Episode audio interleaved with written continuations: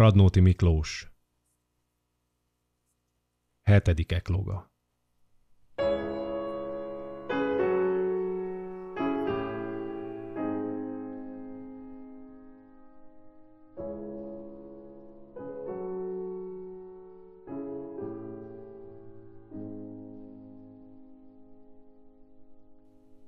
Látod-e?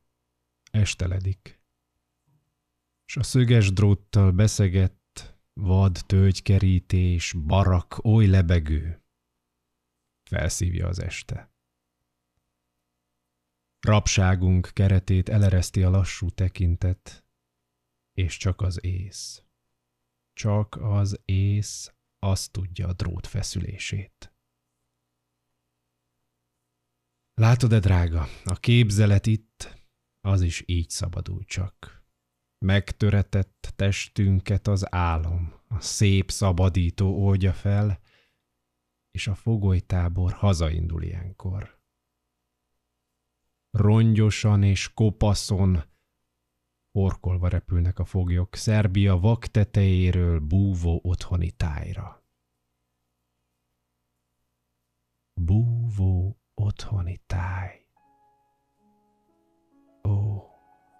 Megvan-e még az az otthon? Bomba sem érte talán?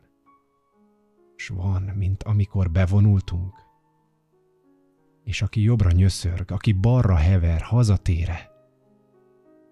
Mond, van-e ott haza még, ahol értik-e hexametert is?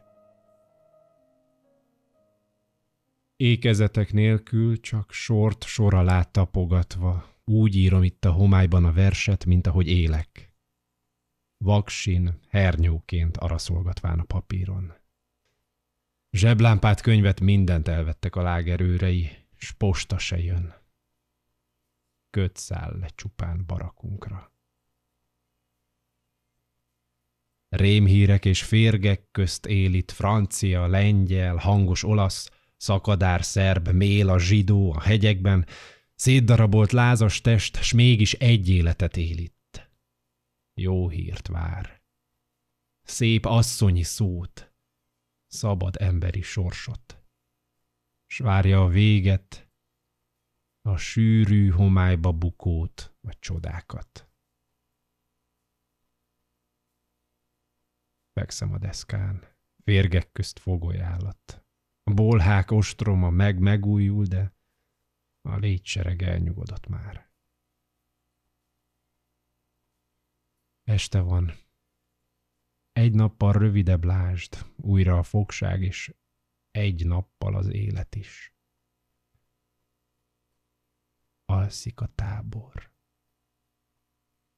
A tájra rásüt a hold, s fényében a drótok újra feszülnek, s látni az ablakon át, hogy a fegyveres őrszemek árnya lépdel a farra vetődve az éjszaka hangjai közben.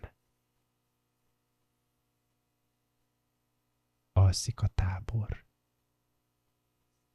Látod-e, drága? Suhognak az álmok.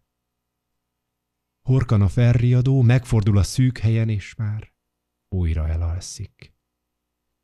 S fénylik az arca. Csak én ülök ébren. Félig szít cigarettát érzek a számban a csókod íze helyett, és nem jön az álom.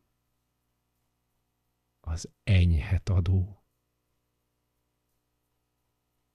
mert nem tudok én meghalni se, élni se nélküled immár.